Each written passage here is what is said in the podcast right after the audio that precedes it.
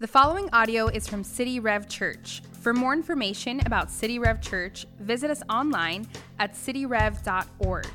You can join us live Saturday nights at 6 p.m., Sunday mornings at 9, 10:30, or 12, or you can join us online at cityrev.org.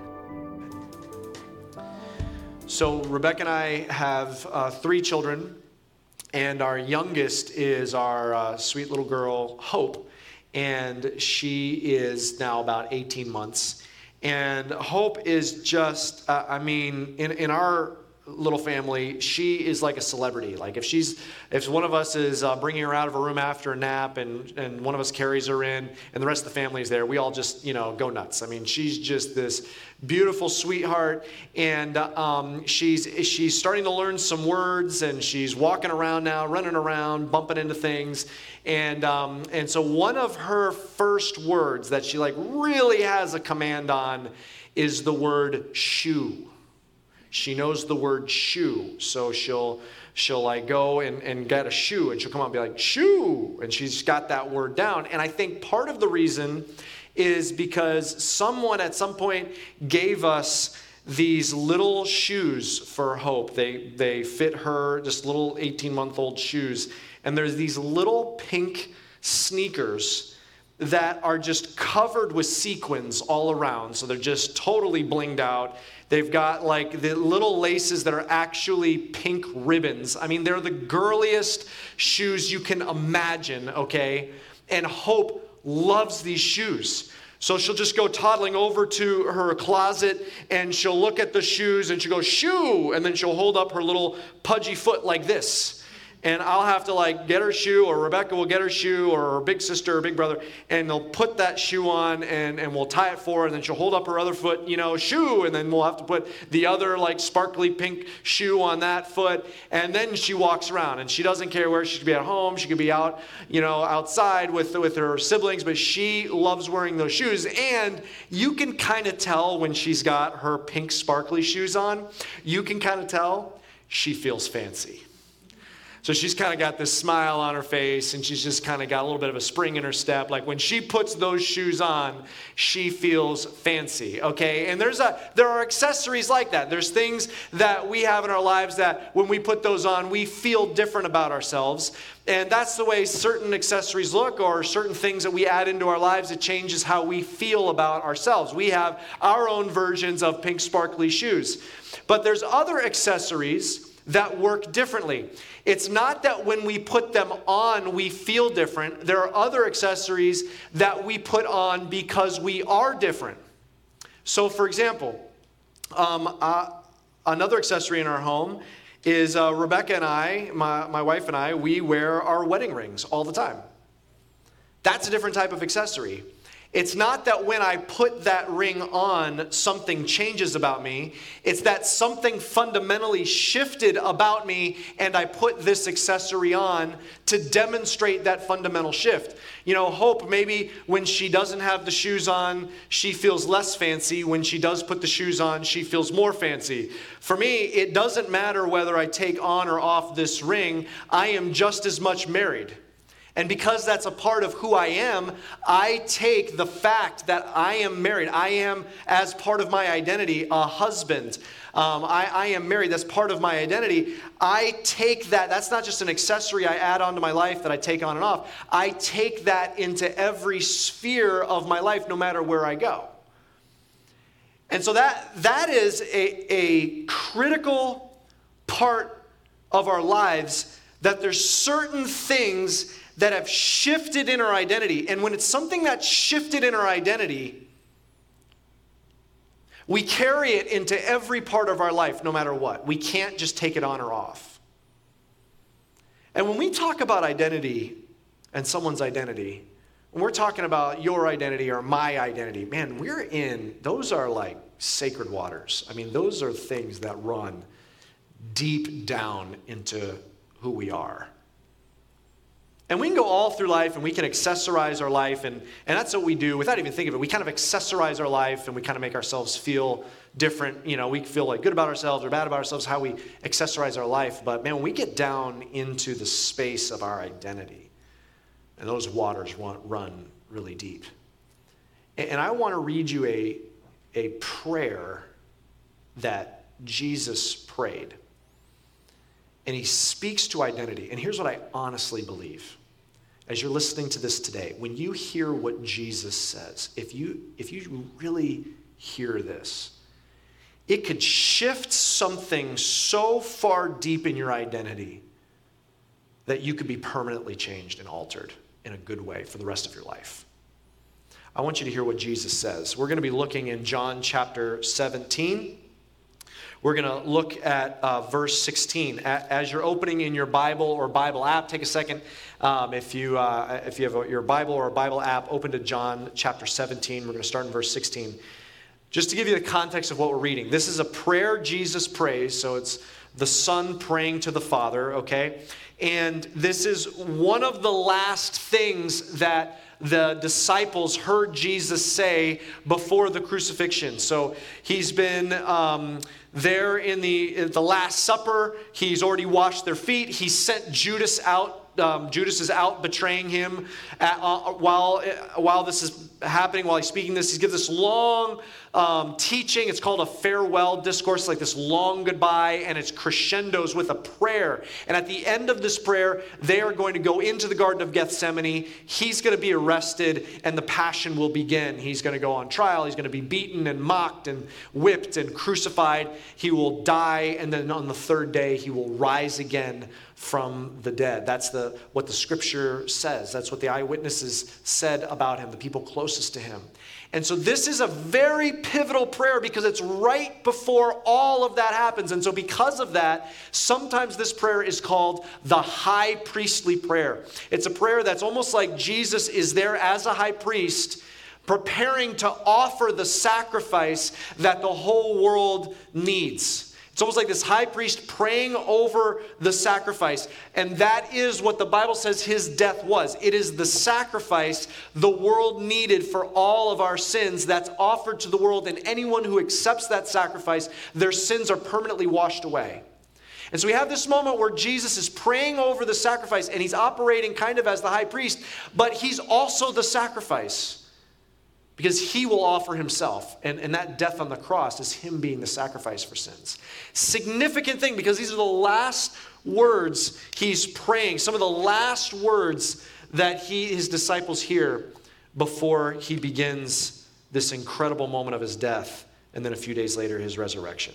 That's the context. We're in John 17, verse 16. Let's listen to what Jesus prays. He says this he, he's speaking about his disciples, the, the 11 disciples that are there, because Judas is gone. He's speaking about his, his disciples. He says, They are not of the world, just as. You see those two little words there? Just as? I want you to remember those two words. Just as. They are not of the world, just as I am not of the world. Sanctify them in the truth. Your word is truth. As you sent me into the world, so I have sent them into the world. For their sake I consecrate myself, that they also may be sanctified in truth. Okay, now pause with me for a second.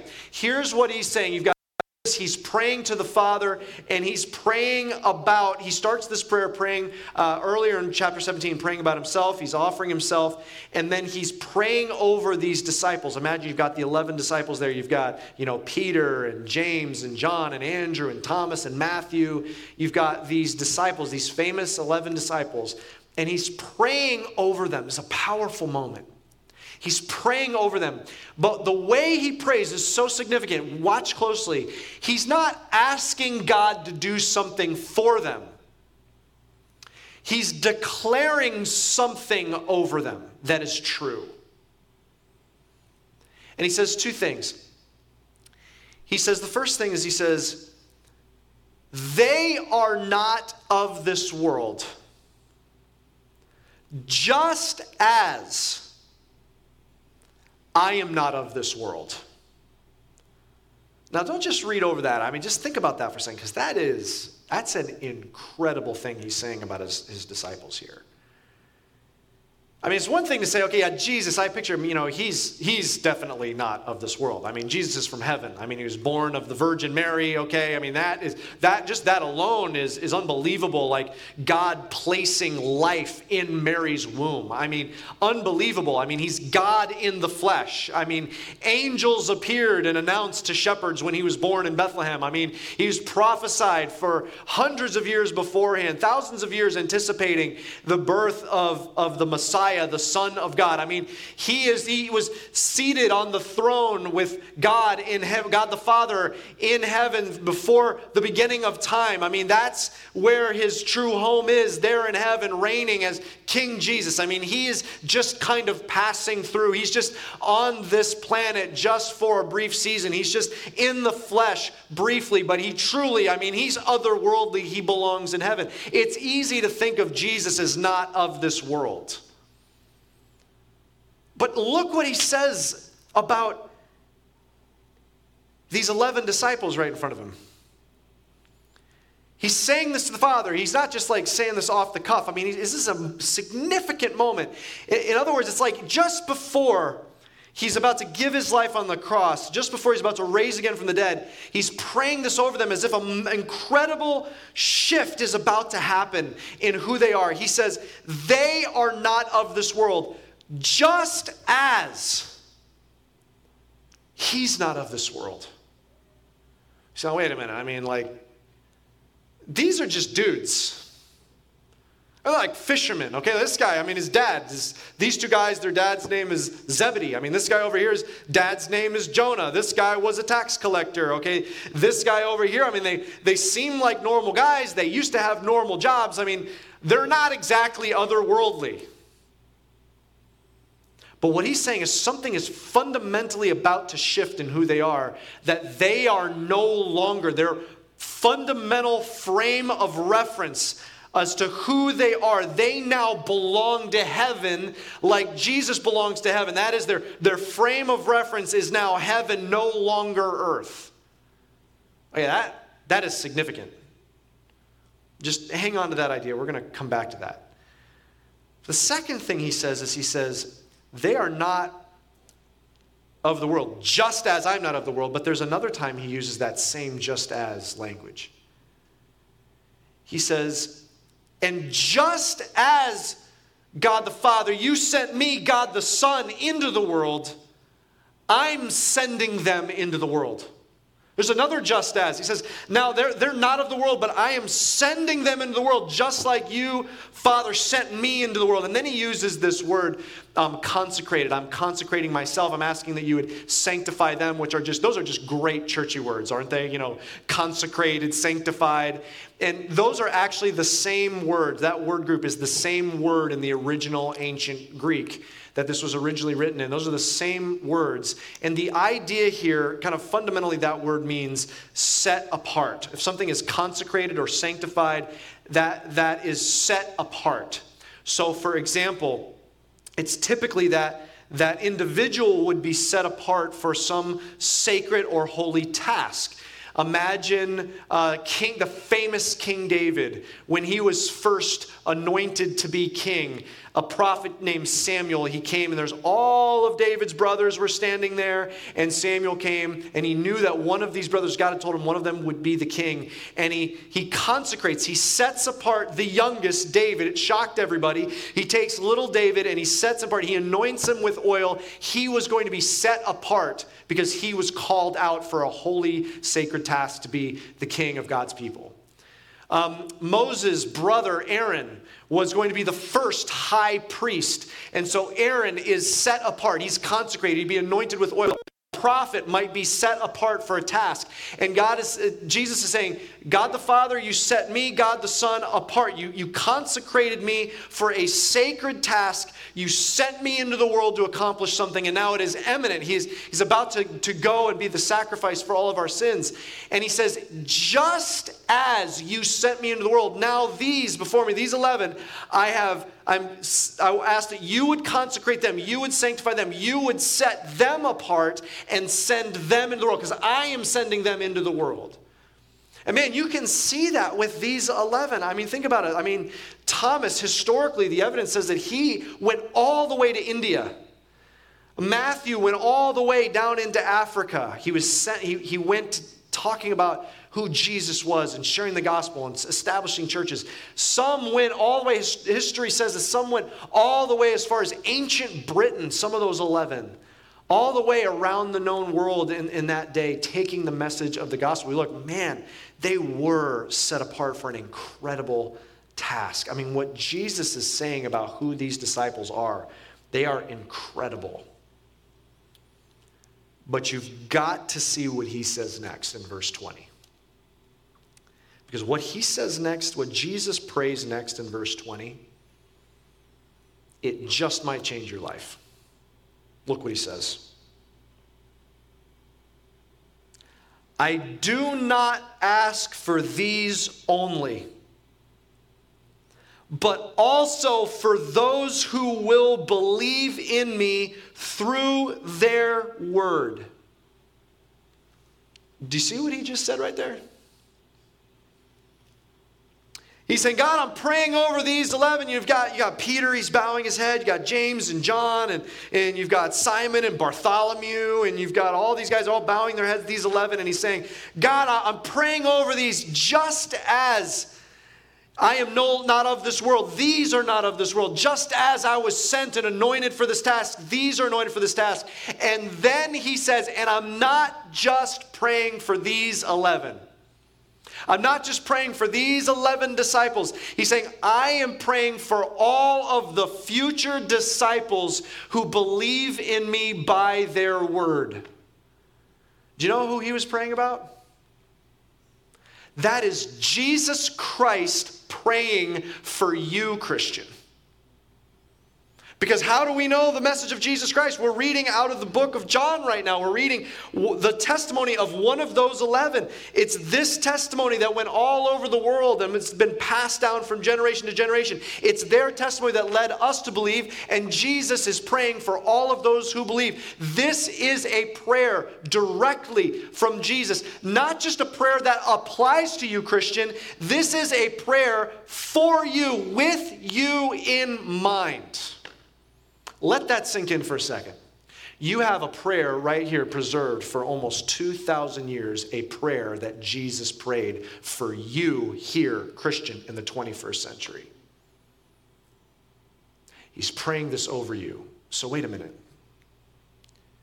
If this prayer is for you, if you are a disciple, or we use the ancient Greek word mathetes around here, for, it's a Greek word for disciple. If you're a mathetes, if you're a disciple, if you're a Christ follower, then what he just said applies to you. That means what he's just prayed, what he's just declared over those he's praying about, he said, just as he's not of this world, that means you're not of this world. Just as he's sent into the world, what this means is he was thinking of you that you are set apart, pulled out from the crowd, and anointed to be sent into this world.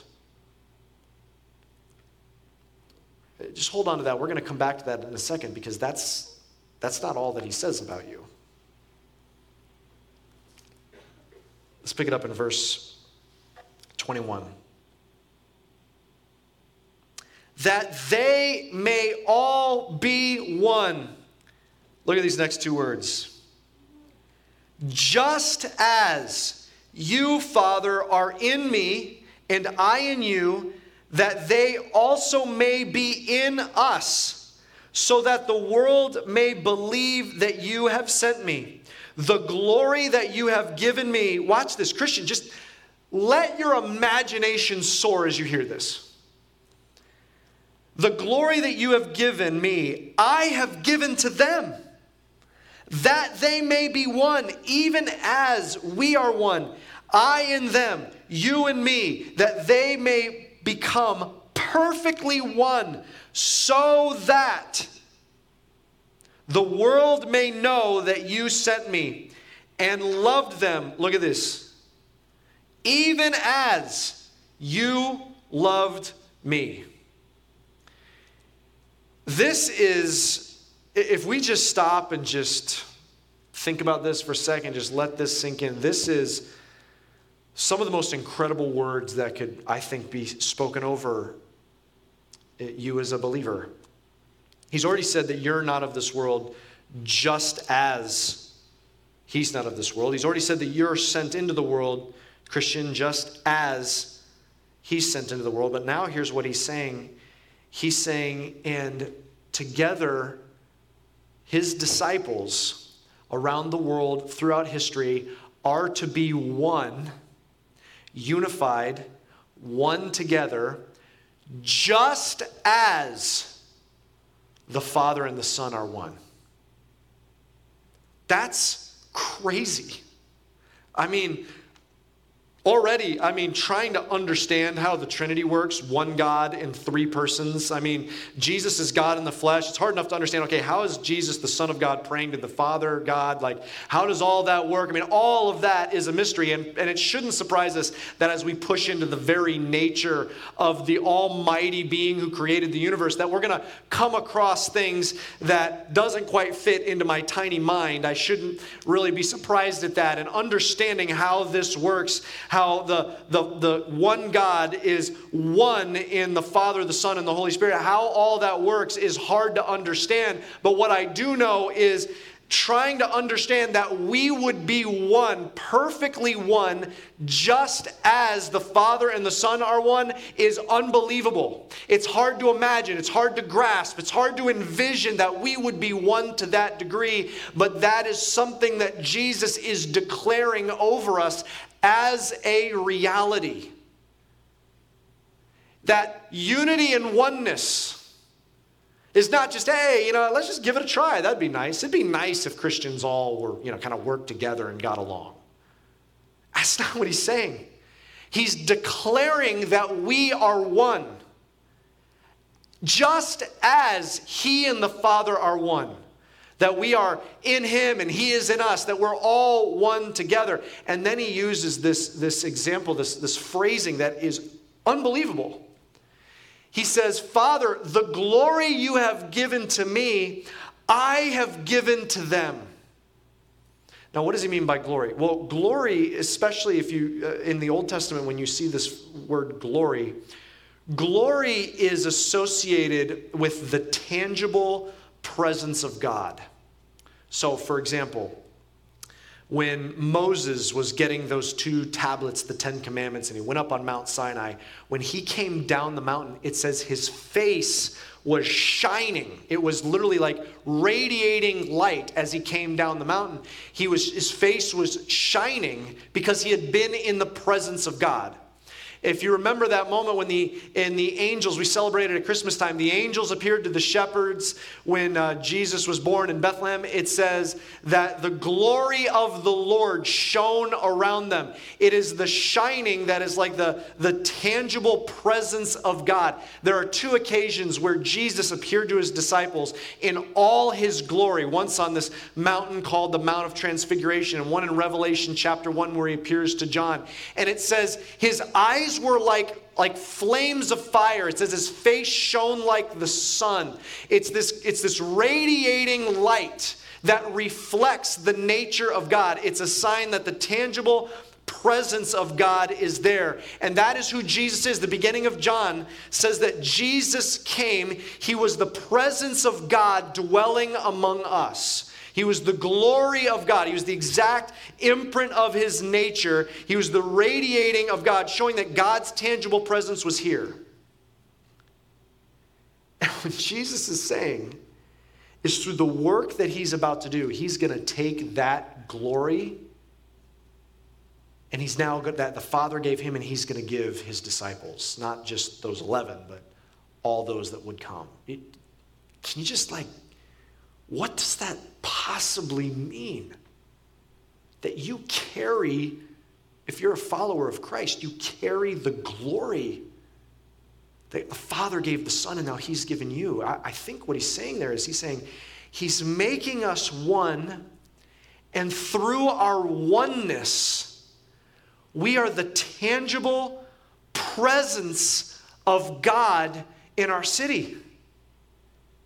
And that we're to reflect the nature of God. We're to be like a light shining in our city together all throughout the various neighborhoods and workplaces and families and, and the various apartment buildings and the various industries and schools and friend groups. We're like, each of us together are like the shining radiance of God reflecting His nature. We are the presence of God as one in our city.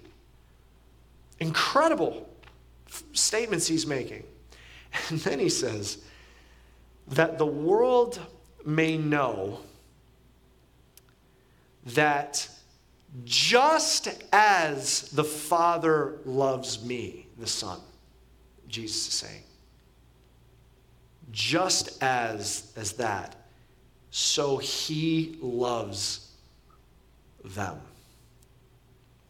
the, his followers, the disciples, are loved by God just as God loves the Son. Now, I, I don't know about you, but it's hard for me to comprehend how God the Father loves God the Son. I mean, just perfect in his obedience to God. I mean, part of the Trinity together. I mean, like his love for the Son, I mean, he's the beloved. And Jesus is saying, through the work in this high priestly prayer, this work he's about to do, what's going to shift is that love is now applied to the disciple, those who follow after Jesus. And that love from the Father, just as God loves the Son, so he loves you and me. Because, man, sometimes I feel like, you know, well, I, I feel like God loves me today. I mean, I did a pretty good job, but then some other days I'm like, man, I just don't feel like I, man, I, I wish I could just do better and be better and do more, and man, I just don't feel as much love. But no, no, the same love, just as God loves the Son, He's pouring out this constant, overwhelming, overflowing, perfect love upon us. That is unbelievable. Here's what I, I want you to consider what Jesus has prayed over at this significant moment, what he said about you. Because it's not, I, I, believe that some people look at Jesus and the Christian faith as just kind of a way to religiously accessorize your life. And it's almost like, you know, in, in your life, it's like, look, I, I probably should add a little more religion or I need to add a little more spirituality. And, you know, I've got, I'm trying to, I just need a little help, a little boost in my marriage, a little boost in my career, a little boost in my emotions, a little boost in my attitude. Like, I just need a little bit of help. And so I'm going to accessorize my life with some spirituality, some religion, and I'm going to do the Jesus stuff. Like, the Jesus stuff will be that spirituality. Or maybe say, look, I, I live a fairly normal life, but I grew up going to church. And so, yeah, if you press me, I'd say I'm a Christian. You know, that would be where I'd align. But, you know, it's just kind of when I'm religious, that's what I do. That's not what Jesus is describing here. What he's saying is the work he's about to do through his death and resurrection is so fundamentally going to shift our identity that it's not just something we add on and accessorize our lives with, it's something that shifts who we are. And this is why he's, the scripture uses this kind of phrasing that we're, it's like we're made new. Listen to what Jesus says about you, Christian. Uh, imagine, I mean, just let your imagination be stretched as you imagine what he's saying about you. What he's saying is that just as Jesus is not of this world, now you are not of this world. In other words, your true home, because of his death and resurrection, your true home is heaven. That means that you are, just like Jesus, are just passing through here, but your true home, and, and it's hard to imagine, right? Because you've never been there. It's not like Jesus who was in heaven and came down and went back. We've not yet been to our true home. And maybe even some of you say, look, I, I get that, and I think heaven's going to be good. I mean, I, it's better than the alternative. I think it's probably going to be good, but man, it's just kind of, it's hard for me to get excited about heaven. It just seems like it's going to be kind of boring. I mean, just on and on through eternity, like the same thing. I mean, you only say that because you don't know what heaven is. Like, I know, but I just, I, I like Earth. I mean, Earth is nice. There's exciting things about Earth. There's pretty things about Earth. There's fun things about Earth. I just, I kind of like Earth. I, it's kind of, it's good to me. You know, I, I, nothing against heaven, but I like this.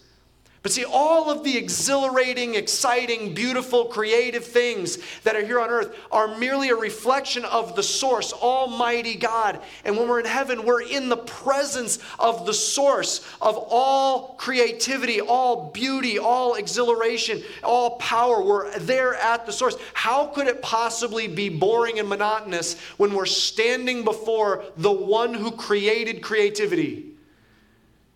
That's your true home, Christian. We're, we're just passing through this. We're now like Jesus. We now have we're now have an allegiance to a higher kingdom. We have a, a new home that we're just we're just here for a short time, but that's really where we belong. That's our new frame of reference is, is heaven. We're no longer earthlings. We're just here on earth. We belong to heaven. That's what he's spoken over you. He says, just as I'm not from this world, you're no longer from this world, you're not of this world. And he says, but just as I was anointed and consecrated and sent into this world, I am sending you just as much. See, Christian, do you know who you are? See, sometimes it's like, yeah, I mean, I, I try to help people. I kind of go through my life, I add in, you know, some love and some kindness and some gentleness and try to do that. No, no, you, you've been pulled out. You've been plucked out, selected out, consecrated and anointed for a task, and sent into the world. That's the only reason he didn't just immediately save you and take you to heaven. It's because he's like, no, following in the footsteps of Christ, I'm sending you into the earth. I've anointed you for a task. That should stir up an expectancy in your life, in every conversation, in every facet of your life. Lord, is this part of the work you have for me to do here? Lord, is this person, what does this person need? What, what do I need to do at work? What do I, what's the, what's the presence I'm going to be in my family and my friend group? He has anointed you. Holy Father God has anointed you. You've been sent by Jesus, set aside, consecrated, anointed for a task, sent into this world. That's who you are. And we do this as one. He says, just as the Father and the Son are one, so we are one together. We are the tangible presence of God throughout the city. And then he says, just as the Father loves me, you, Father, love them. You, can you imagine that the Father loves you that much? Can I just take a second and address just the state that we find our world in and our society in right now? I know that there's there's so many Christians and on all sides of all the issues that in the midst of so much uncertainty are often tempted to think, man, I just wonder if God's like, look, I'm, I'm done with this. Like, I'm done with this nation. I'm done with this city. I'm done with this community. I'm done with this society. Like, I'm just letting them turn over to them, themselves. I, am I'm, I'm done. I'm, I'm backing out. But you can only say that if you don't know who you are. Because how could he back out from caring for this nation? How could he back out from caring for this city, caring for this community, this society? Because you're in it and you're his child. Do you know what 1 John 3 1 says? Listen to 1 John chapter 3. See what kind of love the Father has given to us that we should be called children of God, and so we are. The work that Jesus was about to do on the cross, his death and his resurrection, made us adopted into his family. He's, he, how could he possibly um, wash his hands of our nation, of our land? How could he possibly do something like that? Because his children are in this land. He's not done with this land yet. You are his child. Have hope that he is working out, working all things out for good. Because his children are here. And he loves us like he loves the Son, Jesus. Do you know who you are, Christian? This is why Jesus used phrases like, when you put your faith in me, you're born again. Like, you become something new. You're not what you were before. You're new. That's why the scripture says when you put your faith in Jesus, when you say, Yes, Jesus is the sacrifice that washes my sins away permanently, I need to be rescued by a Savior, and His name is Jesus, who died and I believe rose again. When we put our faith in Jesus, that salvation, which is offered for free, when that's applied to us, something shifts in us. We're something brand new. It says we become a new creation. You are not what you once were. A new reality has been created uh, in, in who you are. You're no longer an earthling. You are just sent here as part of a larger body of, of, of one, a oneness you are now a part of, taking the presence of God and demonstrating what the love of God looks like. That's who you are. You're shifted in who you are. You know, today we get to celebrate with those who are being baptized. It's such a powerful moment because they're people who have put their faith in Jesus. And, and what we're going to see is they're going to get lowered under the water and raised back up. It's this ancient symbol that Jesus commanded us to do. And he, it's a symbol that represents, it's a symbolic burial under the water, that their old life is dead and buried, and then they're raised back out of the water as something completely new. That's not an illustration, that is a, a reality of who they are. Christian, that's who you are. That's, that's fundamentally who you are. And if we can realize that our faith in Jesus is not a religious accessory, it is a fundamental shift in our identity. You're something brand new. Walk that out. Because when your identity shifts, you carry that. You can't take that on and off. You carry that into every sphere of your life. There's two key little words, just as, but there are two other key words in there that he said twice. Just as, and the other two words are so that. Your identity is shifted so that, and what he said was, the world may believe in who Jesus is. That's who you're called to be. That's who we're called to be. That's who we're, what we're unified to fundamentally do. Um, I, I, have here in my, my pocket a, a matchbook, just a little matchbook with some matches in it. And matches are just one of the most fundamental uh, ways to shine a light. And um, so, for those of you watching online, I, I want to give you some homework. I want you to get a matchbook. Maybe you have one in your uh, in your home. Get one, maybe go go get one. And I want you to carry that in your pocket or in your purse with you all the time this week. For those of you who are here, as you leave tonight, as you leave today, you'll get one of these um, matchbooks, and I want you to keep that with you the entire week um, as constantly as you possibly can. And I want this to be a reminder to you that you are the radiating light. You are the glory that was given from the Father to the Son has now been given to you. You and I, together as one, are the shining presence of God in our city, no matter where we go. And so, as you have this in your pocket all week, you'll remember that I am the presence of God here in my home.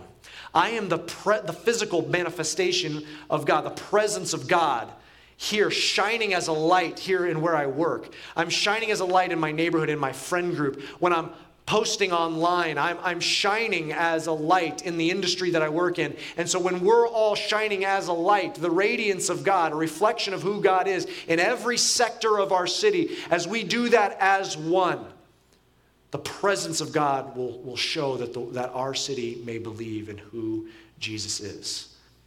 I want you to be reminded that that's not something you take on and off. That's who you are. I want to uh, close today by just giving you something to imagine. And I want you to just close your eyes wherever you're at, seated, seated at your, on your couch, or maybe you're listening in your car, or wherever you're at. I just want you to close your eyes for a second. And I want you to imagine you're standing in a massive crowd it's, let's just say it's, it's all seven, eight billion people from all the different cultures and cities and countries and nations and people groups, all the different languages. You're just one in the crowd. And standing before the entire crowd, you see Jesus. And as you're just looking at Jesus, just for a moment, you see him in just normal, the, the clothes you imagine him in, and he's there looking, and just for a moment, it's like the Father just causes him to radiate the glory of God. It's like he's glowing. And then he walks into the crowd. And he's walking through just all different nations and people groups. And he's tapping people as he goes. And he gets to you and he comes right to you. It's like he was looking for you. And he stops in front of you and he puts his hands on your shoulders. And he looks at you and he says, Son, daughter, I want you to know how loved you are. You are loved by the one who made you more than you can imagine. Because of the work I did for you, the amount of love God has for me is now, that's the love He has for you. And you hear the, the ground beneath your feet starts to shake, and you hear this rumble, and all of a sudden you realize that rumble is not an earthquake. It's laughter from heaven. It's the Father laughing over you with delight. And he says, I, I am, he has his hands on his shoulders and he says, I have anointed you for a task. I am sending you into this world because there's many throughout this crowd that you're going to reach and you're going to tap on the shoulder and they're going to become children of God. I've called you to do that task. He says, but, but I've also shifted your home. Your home is in heaven. And when he says this, you look down and just for a moment, the same radiance of glory you saw in him is now radiating from you. He's transferred that to you. Can I tell you that is not an imaginary situation? That is the reality of your life, Christian. That's who you are. Now you can pick your head up and look back up here. This is a season, Christian where the world needs us to live out our identity of who He's already called us to be. You're born again, you're a new creation, the presence of God. Let's not forget that for in one minute of the day, walk into every single place, radiating the love of God, the message of the gospel. Some of you are hearing this, and, I, and, and maybe what caught your attention is that, that it's a free gift, that religion is not just an accessory, because some of you today, that transition, that transformation, that fundamental identity shift of being an earthling to being someone that is of heaven, someone who's a citizen of heaven, someone who's bearing the glory and the radiance of, of God into this world, that shift can happen in your life today. And man, I, I, know some people that in that moment where they just prayed and gave their life to Jesus, man, they felt it. They just felt something shift in them. I know others that they say, look, I, I have this inner assurance. I, I didn't feel much, but as they walk along, man, they, they begin to realize through their life just that shift that's happened. Either way, maybe today is the day where you surrender to Jesus and you become born again, a new creation, a citizen of heaven, a child of God, a son or daughter of the Almighty who He delights in. Give your life to Jesus today. And if that's you, let me just lead you in this prayer. Would you bow your head and close your eyes? Just say this Jesus, just in your heart, just repeat these words to Jesus. He's right there listening. Just say this to your Savior. Say, Jesus, I believe you saved me. I accept the sacrifice of your death on the cross. It paid for my sins. I believe you rose from the dead, defeating sin and death itself. And I believe I'm someone new. My past is dead and buried. I'm brand new today, once and for all. In Jesus' name, amen. Hey, church, I, I believe that there were people who just now watching right now online put their faith in Jesus. Can we just celebrate for those who put their faith in Jesus? Let me tell you, something changed in your life today. You are fundamentally a new creature. We celebrate that with you. Here's what I want you to do. If that was you, I want you to go to cityrev.org slash faith. It's right there on the screens. The reason we're asking you to do that is we just want to send you a Bible. We want you to know who, what this new identity is that he's making you, making you into and what he's made you into. We want to walk on this journey with you. So go to cityrev.org slash faith. It's going to ask you a couple questions so we can send you a Bible. Go there now. And we're going to, and this time we're going to begin worshiping with the Lord. We're going to continue worship. We're going to celebrate people who've been baptized. So we're going to continue that time of worship. Would you go ahead and stand, uh, church? If you're here, if you're as you're watching at home, just get into a posture of worship. But here's what I want to I want to do. I want to speak to those of you who are here in the room. If today you say, "Man, I, that was me. I just put my faith in Jesus." If you want to be baptized, then when we begin singing, I want you to go ahead and go to the back you can just go to that lobby. You can get baptized today. We've got shirts, shorts, we've got a towel, we've got a place for you to change. We're ready for you. If today is your day, just go ahead and go to the back, go to that, that lobby, and we'll direct you where to go. Let's worship together the reality that we are one in Jesus Christ. Let's worship together. Thanks for listening. For more resources and to check out other teaching series, please visit our website at cityrev.org. If you would like to speak to somebody about beginning a relationship with Jesus or ask any questions you have about this teaching, you can email us at podcast at cityrev.org.